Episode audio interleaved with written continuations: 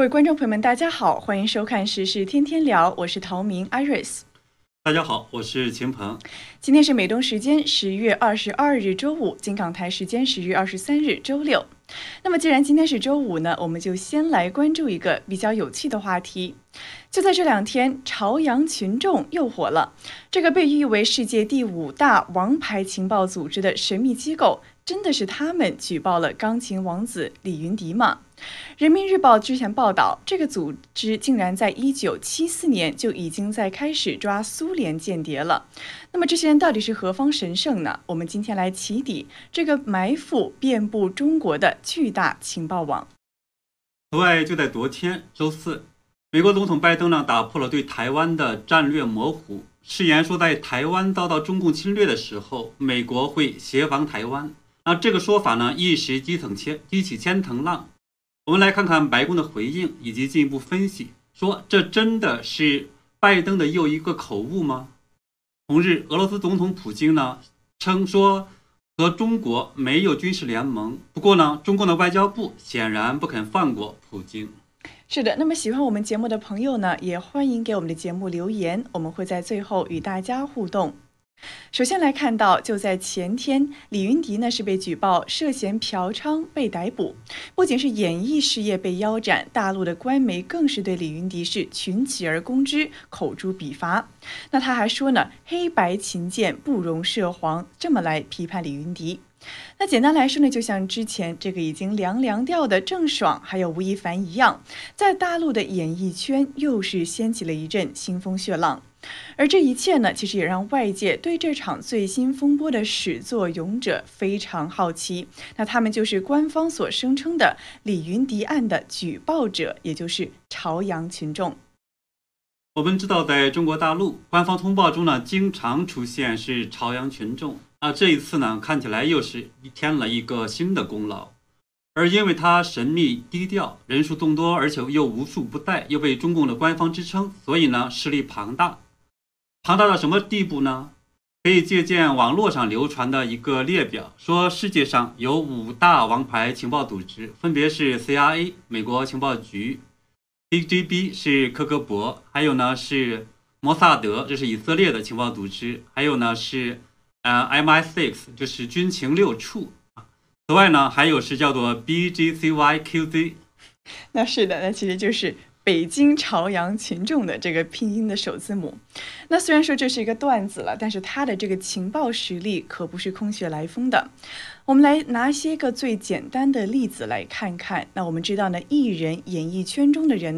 无论是财力上、人脉上，甚至与官方的千丝万缕的联系上其实都是实力雄厚、超乎常人的。那比如说李云迪在出事之前，他就一直被官方热捧，曾经有5次登上过春晚，还被评为是中国10大青年领袖。还有比如说重庆的政协常委、全国的青联常委、香港青联副主席等等这种官方的头衔。但是没想到却是栽在了朝阳群众的手里。那其实他也不用对此表示太感伤那毕竟朝阳大妈的手里凉的明星其实并不少。对，根据是中国文化管理协会网络文化工委发布的这个通告，他说统计表明，据2014年开始，李代沫、张元、宁财神、张耀扬、高虎、尹相杰、王学兵、张博、黄海波和黄全安等等清一色都是遭到了北京朝阳群众的举报，后被警方查处。那是的，我们看到这个买菜回来的社区大妈，这个对上背景深厚的明星大腕，前者竟然是更胜一筹的。那么这些所谓的群众到底为什么会这么厉害呢？对，那这是一个非常关键的问题。那从它背后的这种力量来源的话，我们要看一看它是什么。当然，在这个讨论这个话题之前我们也不妨看看他们的硬件，那就是这种硬性的这种实力的展现。首先我们看到是朝阳群众的组织规模庞大到是超乎了一般人的想象。现在的朝阳群众按照官方的说法，基本上是由5类人组成：治安志愿者、党员巡逻队、专职巡逻队、义务巡逻员，还有治保积极分子。早在2017年的9月下旬的时候，中共的官媒澎湃新闻就曾经报道说，朝阳区当时共有各类所谓朝阳群众力量， 19万余人，其中实名注册的朝阳群众达13万余人，其中的活跃者呢又有6万余名，每月的最高补贴达500人民币。他们平均呢每月向警方提供2万余条情报。 那这到底是个什么概念呢？我们来为大家做一下这个加减乘除啊。19万人的总数呢，相当于在这个区中每平方公里的这个地面上就有277个人。那么这个环境啊，其实想想都让人觉得非常的草木皆兵啊。事实上也的确是如此的。 那么，根据大陆他自己的报道是说，为了所谓的强化反恐维稳，北京市呢是从2014年起呢就动员了100万义工布满街头，配合公安的武警去巡逻，还要收集涉恐的、涉暴的情报。那主要的表现呢就有比如说大妈盯梢、街头修鞋的、报亭的小贩卧底等等等等。 那说白了呢，就是以100万的人肉监视器，可以说是监控全城。那难怪有人说了，在小区里面下棋的老大爷，还有跳广场舞的大妈们，甚至这个拐角小卖部里面的店主，或者是一走一过行色匆匆的路人，还有巡逻的保安呐、戴袖章指挥交通的引导员，他们都其实在注意着你的一举一动。那么这就是所谓朝阳区群众的主要力量。 那说白了呢，也有人说朝阳群众呢，其实就是线人的一个别称。那据大陆的法制晚报就曾经披露说，朝阳群众这样的组织呢，是一个无所不能的群体。它的组织成员是遍布城市乡村，无处不在呢，却无名无姓。而且呢，目前朝阳群众的队伍是还在壮大，更多人选择不戴手标，就是更加的低调隐蔽。 战警们把他们称作“警察的眼睛是百姓的嘴巴”，真实数字呢，可能比官方报道的还要多。 是呢，那怪不得呢，他们如此的无处不在啊！有人就调侃说啊，防火、防盗、防大妈啊，就是防这些个时不时就在你旁边要举报你的朝阳大妈了。那么他们这些到底遍布了这么广，那是从什么时候开始衍生的呢？那我们也梳理了一下所谓举报的这个精英分子啊，朝阳群众的发家史，那可谓呢是历史悠久。那用中共的话说呢，是这个功勋一片。 对，那朝阳群众呢，并不是最近2年才出现的，最早呢可以追溯到1974年。那当时《人民日报》写了一篇报道，题目是“苏修间谍落网记”，里边说呢，朝阳民警和民兵在当时还是郊区的朝阳区太阳宫地域呢，是将秘密接头的苏修间谍当场抓获，而当时的民兵呢，很多是当地的这种民兵。 所以呢，他们就是那个时候的这种所谓的朝阳群众。是的，这篇报道之中，我们还看到有个具体的片段来描述他们的这个作为啊，说我英勇的首都民兵，还有这个公安人员，从4面8方直奔桥下，抓特务的叫喊声是响彻夜空。那可以看到的是，早在半个世纪前呢，中共就已经把这些个朝阳群众当作是所谓积极举报、积极执法的民间力量来正面的 报道了，但是呢，有趣的是这篇报道呢，当时还没有人去署名，所以呢，这个所谓的我方的反间谍行动也取得了辉煌的战果，这样的一个事情到底是有没有发生，还是呢中共编造出来的故事的话，其实是非常令人怀疑的。我个人呢倾向认为这是一个假的不能再假的故事。那我给你们大概说一下这个故事的这种梗概。他在讲呢说，1974年的1月15号的晚上，然后一辆是 伏尔加小轿车，然后从什么苏联大使馆匆匆的驶出，然后到了这个朝阳区的这么一个阴暗的地方，然后鬼头鬼脑的下来几个人，然后在旁边呢又来了一个这种苏修的另一辆车，然后上面化了什么妆，最后等等的，最后呢过了一会儿呢又出现了2个中国人，那么这就所谓的叫苏修特务和他的同伙叫。 然后呢，这些人下来之后，那么就是苏联大使馆的人就拥抱了他，在喊着用俄语喊着说“亲爱的阿林”，然后呢，等等等等，然后要什么把交给他什么间谍工具等等。再之后呢，结果这个天空上边突然间就升起了一个红色的这种信号弹，再然后呢，这个民兵是从四面八方涌到这个桥下抓特务，响成一片，等等，就这样的这种声调。反正大家感受一下，这到底是个真故事还是假故事？那听起来很像抗日神剧周轮这个剧情。对对对，所以呢，我觉得这实际上就是一个中共当时编出来的一个神剧，然后用来渲染说他们多么的了不起。所以呢，这个所谓的1974年的这种朝鲜群众的故事，我认为这是个假故事。而且呢，对当时来说呢，抓苏联特务其实也是一个笑话，因为我们知道呢，在中共和苏联最早的时候是如胶似漆，那亲切的喊呢，苏联是叫老大哥。毛泽东呢一度还喊斯大林是我们的父亲，比如当年的这个延安还搞活动，毛泽东说呢是斯大林是我们最伟大的慈父，慈爱的父亲和导师。然后我已经以中国人民和中国共产党的名义庆祝斯大林同志的70寿诞，祝福他呢是叫什么万寿无疆。这个万寿无疆看起来是这种儿皇帝对这种父皇帝喊的这样的一个口号，结果后来就翻脸把他中共呢就把它叫做苏联修正主义，所以这个呢就叫成了所谓的苏修特务啊。所以再后来呢就出现了这个抓特务的这样的一个故事，但是我们知道呢，过了2年他又和苏联又和好了，所以呢这个抓特务的故事其实看起来也整个是一个这种中共的这样的一个历史的一个笑话。是的，我们看到至少在这一个历史故事之中呢，朝阳群众啊，这个所谓的朝阳民兵也好，群众也好呢，是被利用当成这个中共的群众演员一样去演了这么一出啊反苏修的好戏码。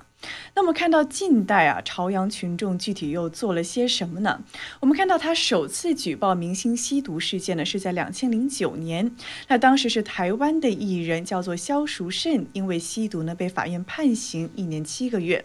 那后来呢，到2013年的8月份的时候，北京警方又是发布消息说呢，根据朝阳群众的举报啊，在朝阳区安慧北里一个小区里面呢，将嫖娼的微博红人薛蛮子抓获。那么这也是北京警方第一次使用朝阳群众这个正式的称谓。而在此之后，我们也看到朝阳群众呢的确是成为了这个网络的热词，后来是一次接一次的出现在了这个警方的通报之中。当然我们也知道是红二代这个薛蛮子呢是美籍华人，那中国呢大陆的第一代的天使投资人，他呢是热爱公益和慈善的事业，也是网络的大 V。在出事之前，他有1000多万的微博的粉丝，他呢热衷于是点评转发公共的事件，包括微博打拐，批评了中国政府的各种所为。所以呢，当他被朝阳群众举报所谓的嫖娼之后，那当时就推高了朝阳群众的这种知名度。那其实说到这里啊，相信观众都可能有一个想法了。就官方啊，他是说啊，朝阳群众呢主要是参与什么明星吸毒啊、藏毒啊，到这个嫖娼等等案件的这个侦破。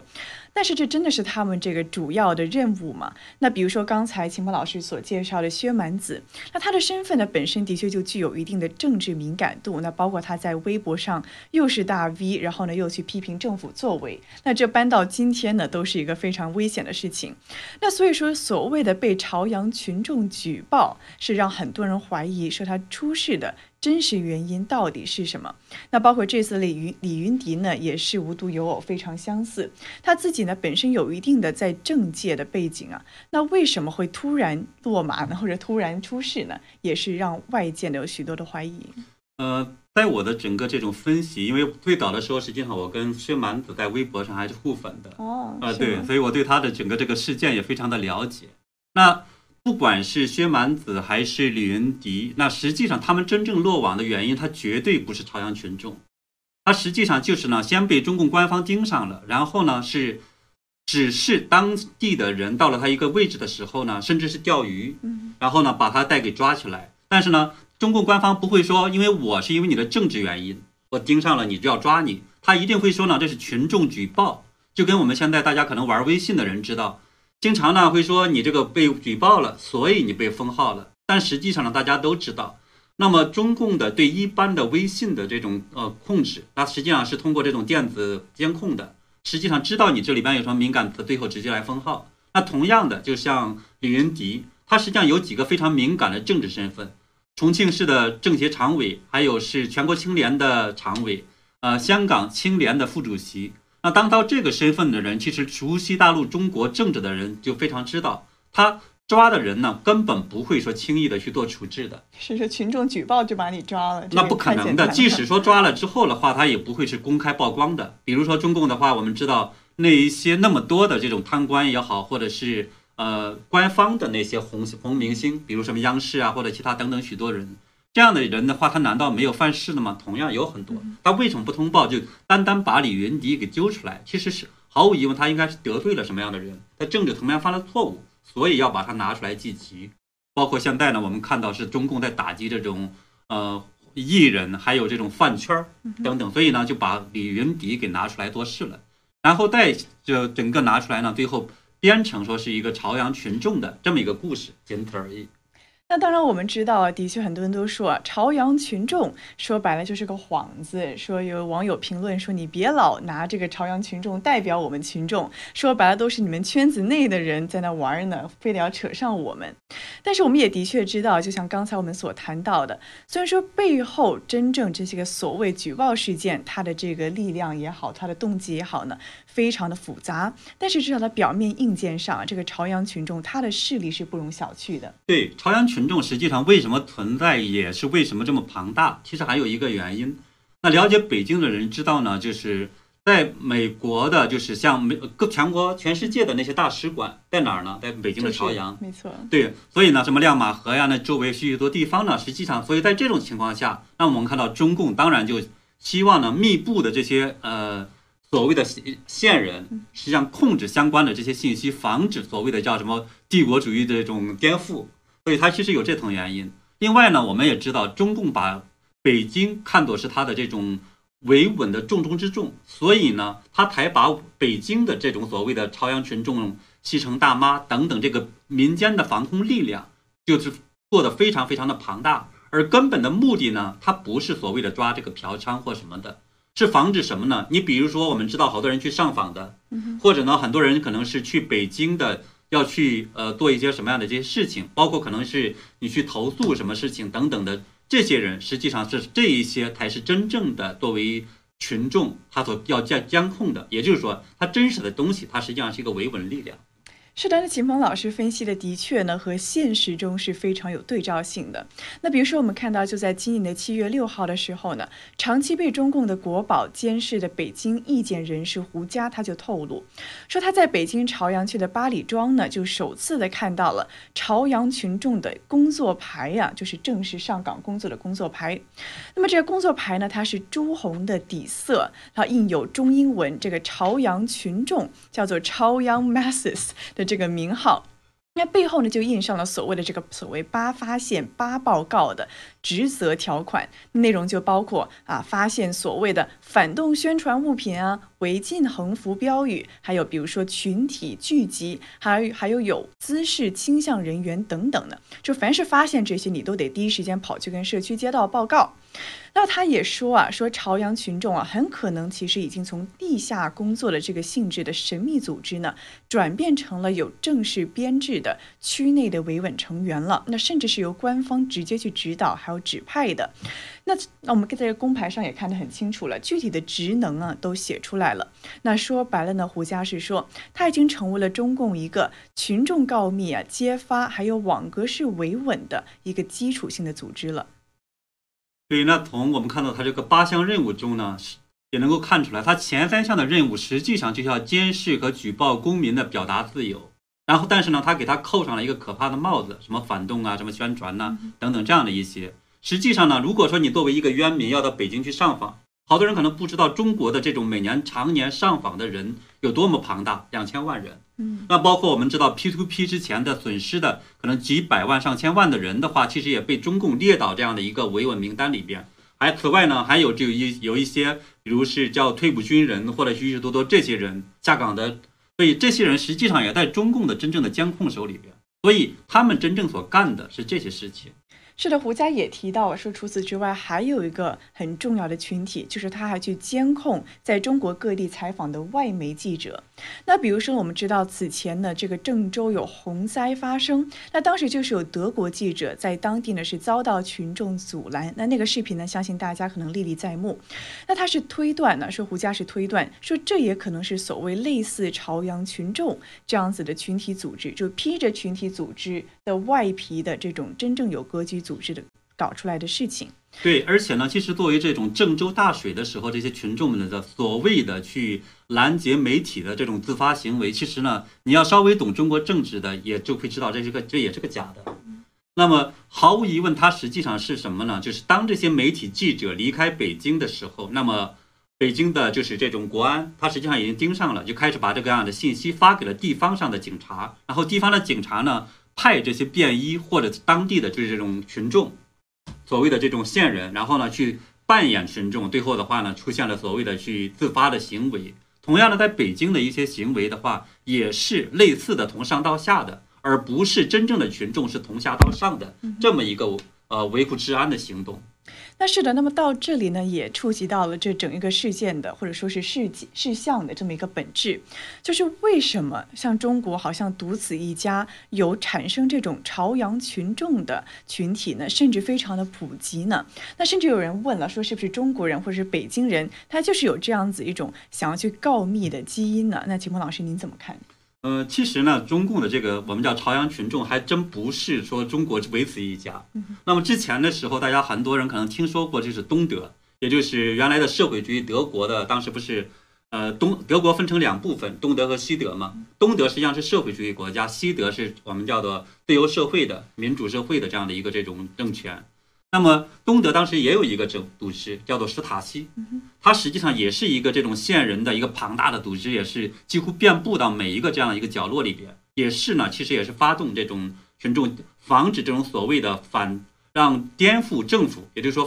防止呢是这个党最后遭到威胁的这么一个组织。其实呢，同样的就是我们看到的朝阳群众也是这么一个东西，它真实的目的呢，实际上是中共所搞出来的叫做。利用群众斗群众的这样的一个做法，目的唯一的目的其实就是维护着中共的这种统治长期的治理，而不是呢所谓的社会的治安。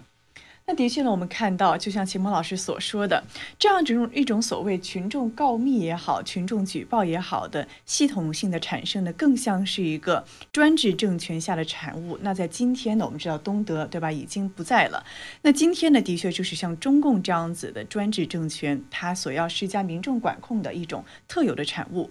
那么在这个产物它本身的形式上之外呢，我们也看到。背后的中共啊，他为了维持这么庞大的一个组织，其实也是下了血本的。那比如说呢，我们看到朝阳区的财政呢，每月如果按就说一个人发300到500块钱的标准吧，给这个所谓的治安积极分子一点补贴嘛，就是他们公开给了这个工资了。那有网友就简单算了一笔账啊，按每个人平均每个月400这么来算的话呢，一共他是有13万人嘛，官方是有13万人，那每个月加起来就是5200万，每年呢就是6亿元人民币。那这还只是说朝阳区这一个区的数字，那整个北京它的维稳成本到底有多少呢？那可想而知，可以看到中共在为了所谓的维稳上是下了多大的成本。那还有我们也看到啊，说据称在这个安保执勤的时候吧，如果你发生一些什么意外的，不仅呢你可以获得最高120万元的保险理赔，还可以得到这个区治安志愿基金数十万元的补助。那可以看到的不仅是说啊小来小去的每个人发一点钱，那包括你有什么事儿了，背后也兜着你，甚至给你发几十万的这么多的钱。对，所以这个庞大的支出呢，也不是说是群众自发能够说自己捐款搞出来的这样的一个群防群治的组织，所以它实际上呢，还是说是中共搞出来的那么一个维稳体系的冰山一角。那真实的类似朝阳群众这样的一套系统呢，在全中国来讲，那更庞大。我们的保守的估计呢，它的整体的这种维稳的费用可能是高达上万亿，所以呢，这样的一笔钱。大家呢可能也注意到，他们的不管是组织多庞大，人员的多么了不得，他呢不会去举报一个中共贪官，他呢也不会去把整个中国遍布中国的那么多的这种拐卖儿童去打击他们。所以这些所谓的这种电子眼人肉的这种监视器的话，它根本不是用来说就搞治安的，还是呢说对中共来说就是用来去打击老百姓的这么一套东西。对，更像是看到说中共想让谁倒让谁倒，真的不让导的话呢，你再多朝阳群众，你就算围到他家门口了，你也不一定能够真的被成功举报并且抓捕。对，所以实际上就是这样的一个故事。而且这样子的环境其实更受到影响的也是老百姓本身呢，因为这种可以说是草木皆兵、风声鹤唳的气氛呢，是让非常多人都感到很奇怪。那比如说有网友就讥讽了，他说北京人呐，真幸福，每天都活在电影里面一样。他说，据说当年东德呢，每5个人之中就有一个告密者，甚至这个夫妻双方都不知道对方是告密者。他说，家家户户都是这个史密斯夫妇。他说，想象这样子的生活非常刺激啊，肾上腺素都要上升了。非常的让人紧张，说家里家外的门口的老大爷、社区跳广场舞的大妈都有可能就是安插在你身边的一只眼睛。对，所以呢，我们也看到中共现在是在全面的向左拐、向文革方向去倒退。那么在这样的一个情况下，所谓的这种打着基层治安的旗号出现的这种朝阳群众对于中国的这种言论的控制，那么人民的自由会带来多大的影响呢？所以呢，我们其实也会看得越来越清楚。是的，那么这也是这次李云迪事件所引出来的一个非常令人好奇也是受人关注的话题。那么此外呢，我们也再来看一下美国总统拜登，他在这2天呢是有一段很短的对话，但是却引发了全世界的热议。他是第一次的明确的提到呢，如果说中共侵略台湾的话，美国会保卫台湾。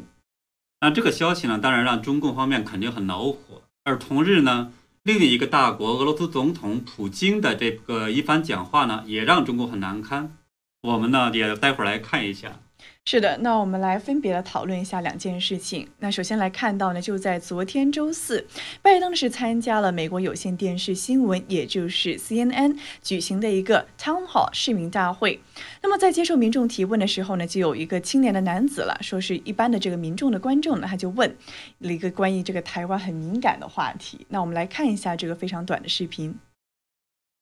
Glen Niblo, a student at Loyola University, originally from Connecticut, he's a Republican. 那主持人介绍呢，说这是来自大学的一名学生。那他在问说你来自哪里啊？你家在哪？他主持人就问呢，说呢中国呢刚刚去试射了一个高超音速的飞弹，那你要如何在军事上抗衡中国？是否会誓言保卫台湾呢？ Militarily, China, Russia. And the rest of the world knows we have the most powerful military in history of the world. Don't worry about whether they're going to be more powerful. What you do have to worry about is whether or not they're going to engage in activities that will put them in a position where they may make a serious mistake. And so I've spoken and spent more time with Xi Jinping than any other world leader has. That's why you hear people saying Biden wants to start a new Cold War with China. I don't want a Cold War with China. I just want to make China understand that we are not going to step back. We are not going to change any of our views. So are you saying that the United States would come to Taiwan's defense if China attacked? Yes, we have a commitment to do that. 好的，我们后半段呢是给大家放了原声啊，让大家真的去听一下拜登他的原话。那么翻译过来呢，就是这个学生问了，说你是否会保卫台湾呢？如何与军事上与这个中共抗衡？那拜登就回答说 yes yes， 就说会保卫台湾。那拜登接着说呢，说中国和俄罗斯还有世界其他国家都知道，我们美国呢是有史以来军事最强的国家，那他们要担心的就是会不会做出某些行为让自己犯下大错。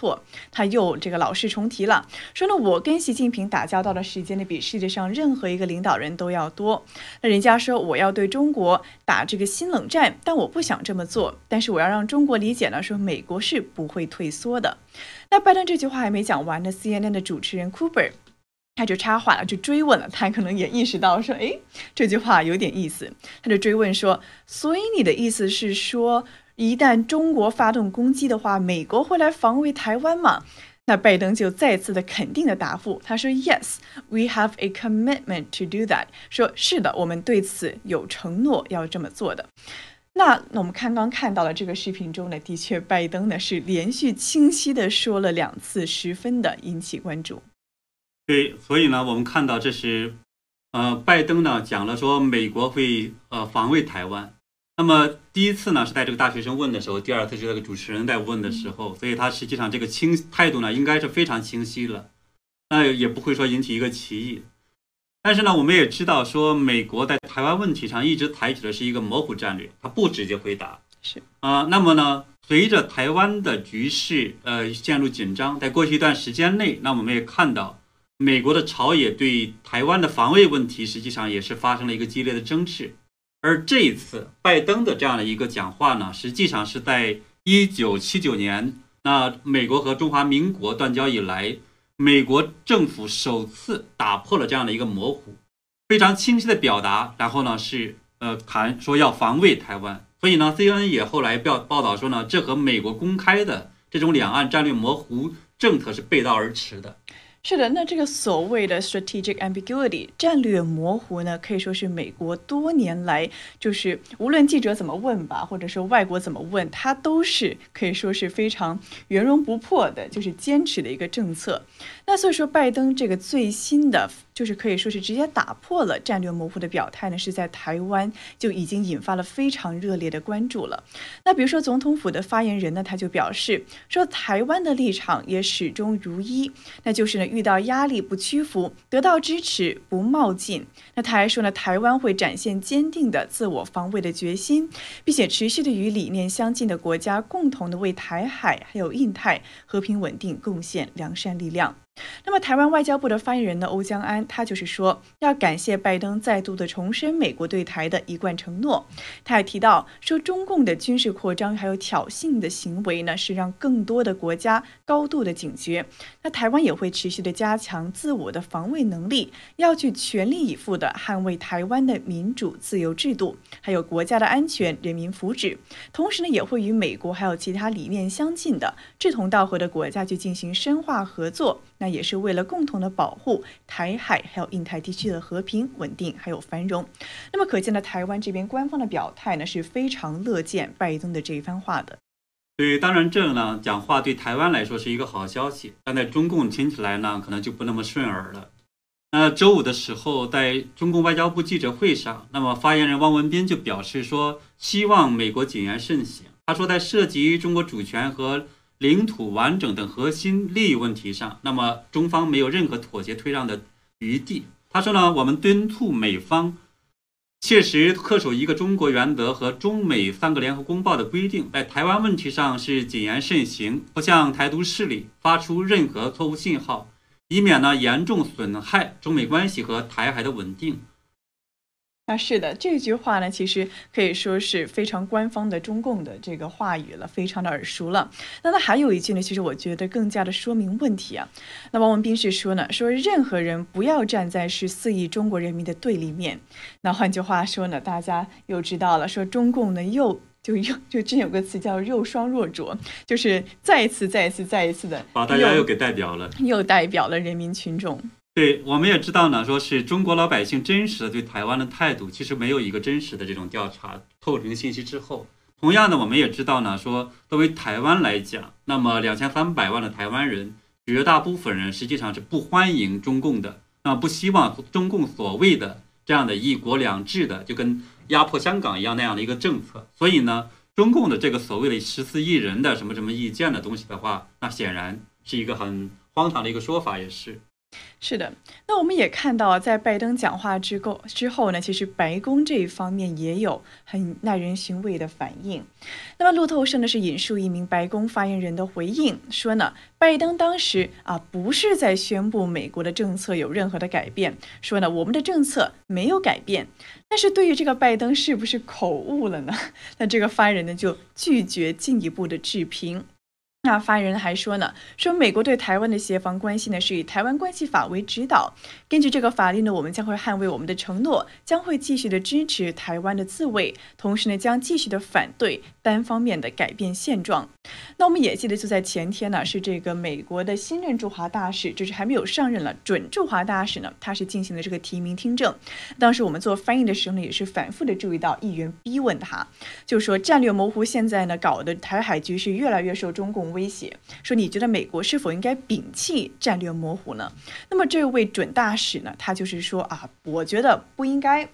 他说我们要继续的维持现状，这样子呢才能够更好的保护台湾。就是说白了，美国政府现在还是要走战略模糊的路线。那所以说呢，这就更和今天就昨天了拜登的讲话呢形成一个很鲜明的对比。那秦鹏老师，您是怎么看拜登的讲话？那还有白宫这方面的官方的回应呢？ 对，我们知道呢，是说，作为总统来讲呢，那么，拜登呢，有的时候的这种说话，实际上是大家不敢相信，或者是不愿意去完全确定的。当然，真实的原因大家知道我的意思，对吧？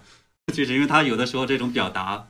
所以呢，那么这种情况下，我们可能就要去看，那么这个时候，白宫的发言人对他的表态，或者其他的这种官员正式的一个表态。 但是呢，其实有意思也有的意思在这一个方面，就是不管怎么样，拜登的这种正式的身份是美国总统。那么对于他的这样一个表态，其实呢，拜登政府是没有办法完全来去反驳的，因为这个也是代表了说他的真实的这样的一个意图。所以这么看来的话呢，如果说我们要理解，那么白宫发言人的这种讲话，还有呢就是拜登的整体的这样的一个讲话，其实很明显。 可以这样讲说，如果这个时候中共要打台湾，肯定会挨揍，因为呢，美国总统的现在正式的话就是这种拜登。是的，其实我们也看到啊，今天白宫新闻记者招待会上呢，白宫发言人的 Psaki 他是不得不又要回应这个问题了，他就被问呢说，拜登是不是要打算摆脱战略模糊呢？那他就回答说啊，我们是没有要改变政策的意思。 他呢，就拜登呢，也没有这个意思要去传递政策的变化，那也没有做出改变我们政策的决定。但是我们也知道，其实拜登对台湾问题做出一些个这个语不惊人，这个话不惊人语不休的表态呢，其实并不是第一次了。 我们知道呢，其实就在之前的一次访问之中啊，当时是大概8、9月的时候呢，他就是说啊，如果台湾遭到入侵的话，他要做出回应。那么这个当时就被媒体大爆了一番呢，说这个是不是对台战略不模糊了？那么在之前呢，还有一次就是说他把这个台湾还有北约等等的联合放在一起，就说白了，美国有这个军事协防的义务的。那就是说呢，他是一次又一次的在这个到底会不会就中共出兵打台湾，美国会不会去出兵？ 救台湾这一点上，他是反复的，好像是他自己呢都是战略有点模糊。那所以说，他到底是什么个意思呢？他是真的口误吗？还是说他是这个另有意图呢？他是真心话不小心流露出来呢？秦鹏，您怎么看？我觉得要把他们的话放在一起去看，就是说看起来呢在老调重弹，甚至呢有一点看起来说这个发言人在去否定拜登的一些说法。 好像是说要有点口误，虽然还没有明说，但是呢，我觉得还不能这么简单。为什么呢？就因为我们知道呢，说在一个大国这种交往中，就是外交场合的这样的一些话，其实往往都是留有余地，但是呢，又努力的去传达一些这种真实的信息，这是外交场合的一些话。所以很多时候都是话里有话，需要去琢磨，需要去看。那么。 就目前的我们看到的美国政府的对台湾的政策，通过这段时间的各种各样的这种表述，包括是这一次的这样的一些前后的说法的话，我觉得其实现在应该说是比较清晰了，就是在大的方向上，它依然是维持这种战略模糊，但是呢，它会透过各种各样的方式去传达出来对中共的警告，警告说呢，如果说你实施打击之后的话，那么美国会如何做？所以。 对拜登的这样的一个话，那我们看到就是白宫的发言人他实际上是没有去直接的去讲他到底是说是不是口误或怎么等等东西，同时呢又通过这种信息表达出来说他是如何的这种态度，那么不希望呢说改变两岸的这样的一个关系，他说没有人希望看到两岸问题发生冲突，然后类似这样的，所以其实这个呢，我理解他这实际上是拜登团队。 他们实际上有的时候也在利用拜登的这种真糊涂也好，或者是叫做真糊涂、假糊涂是真假真话也好，就假词不坚，对吧？传达一些真实的信息。但是呢，他现在这个团队为了这种保持两岸关，就是两岸关系和中美关系这种可控，他呢又稍微的会往回转，所以这实际上他的一种技术性的一个策略。所以呢，他才会不很明确的去回答说。 拜登的话是不是口误？因为这一次我们注意到，就是普萨奇还有一个话，他是讲说，这个法案，也就是说呢，是讲这个《台湾关系法》的另一项的原则。它是说，华盛顿将把任何以和平方式之外的方式决定台湾未来的努力视为对西太平洋和平与安全的威胁，并对美国造成严重的关切。那同样的就是。另一个我们叫拜登团队的另一个人，就是美国的国防部长，22号，也就是今天，在布鲁塞尔参加北约的国防部长会谈的时候，他讲的话呢，其实也同样的耐人琢磨。他说呢，一方面说，正如历届政府所做的，我们就会继续帮助台湾是拥有保护自己的能力。但是呢，对于说媒体就问说，如果说台湾遭到中国攻击，美国是否会保卫台湾呢？奥斯汀就表示他不会讨论假设性的问题。其实这些整个讲话来讲，我的理解，这实际上对中共来说，他看作是这种明确的警告。所以说可以说是假模糊真警告。那我们也注意到，其实之前我们就看到《华尔街日报》呢有独家的消息嘛，就是说呢，美军呢它是由海军的陆战队还有特种部队呢，就在两个团队都在台湾执行任务已经超过1年多了。那么后来呢，我们知道国防部的发言人呢，他是面对法新社的提问，他就说了，他对此不做评论，但是呢要强调美国对台湾的支持，还有美国与台湾的防务关系。他说呢，这都是与现在中共所构成的威胁所一致的，就是面对中共的威胁呢，这些都是符合美国的政策的。他还呼吁呢，说北京要遵守和平解决两岸问题的承诺。那么之前是有这么一摊事在前面。对，所以呢，就是我说我们不能简单的看说这是这种拜登的口误，因为这个是他的这样的一个说法呢，就国防部发言人这个说法，他说台湾对美国对台湾的支持和中共对台湾的这种威胁相一致。其实呢，这个也是说，如果中共敢侵略台湾，美国不会坐视不管。是的，那我们其实看到昨天还有一个很有意思的消息啊，是说中国常驻联合国的代表张军呢，是在周4的时候对台湾执政的民进党，他说他有分裂意图，他就对此做出回应嘛，他就说呢，中国所奉行的是与台湾这个“和平统一”，他说呢，我们不是麻烦的制造者，恰相反呢，一些个国家，尤其是美国，在采取危险的行动，要把台海局势呢引向一个危险的方向。他就说呢，他认为此刻我们应该呼吁美国停止这种做法，要把台湾的拖入一场战争绝对不符合任何人的利益。他说呢，美国从中也捞不着好处。那您觉得这样子的表态是什么意思呢？他是再次的强调说和平统一，那是不是和之前这个与普京前2天说的也有关系呢？我们知道呢，在张军这样讲话的同时的10月1号到4号的时候，中共是150架军机绕台，所以呢，他所谓的这种和平统一，我觉得也是自欺欺人的。但是呢，我们也注意到，他后来实际在美国发出这种警告之后，实际上基本上没有多少飞机去动了。在之后呢，我们也看到是普京在说，那么他认为呢，是习近平会愿意去采取这种和平的方式，利用经济的力量去实现统一。所以呢，对这样的一些说法，其实我自己理解，这实际上就是。中共方面其实已经不敢再对台湾呢，在这段时间内发出更强烈的一些这种行动，也就是说，他实际上你看张军他的话看起来很凶，骂美国如何如何，但是呢，他的意思其实核心的意思是说，我们现在是要和平统一，我们不谈武力统一了。当然，这也是呢对中共来说实际上是一个权宜之计。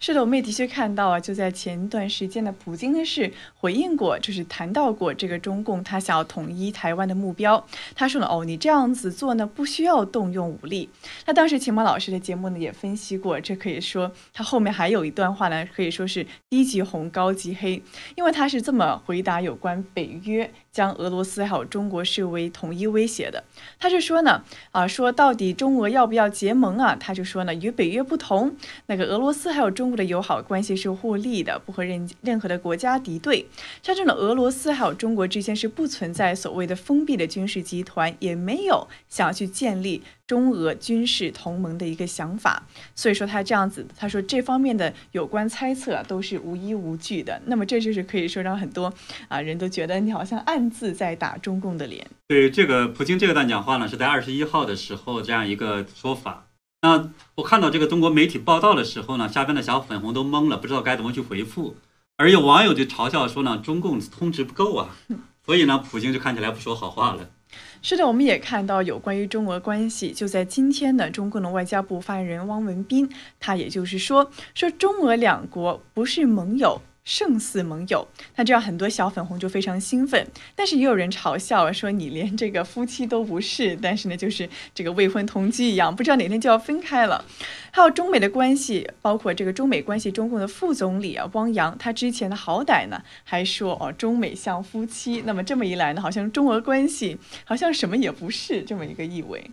对，当然我觉得呢是汪文斌这样的一个说法，其实是自己在给自己找面子。我们也知道呢，中共就是俄罗斯实际上非常擅长利用不同国家的这样的一个关系，给自己呢利益最大化。而同时的话呢，他还不希望和中共形成真实的盟友关系，因为他还要和欧洲去卖天然气，和美国呢再去拓展他的这种国际空间。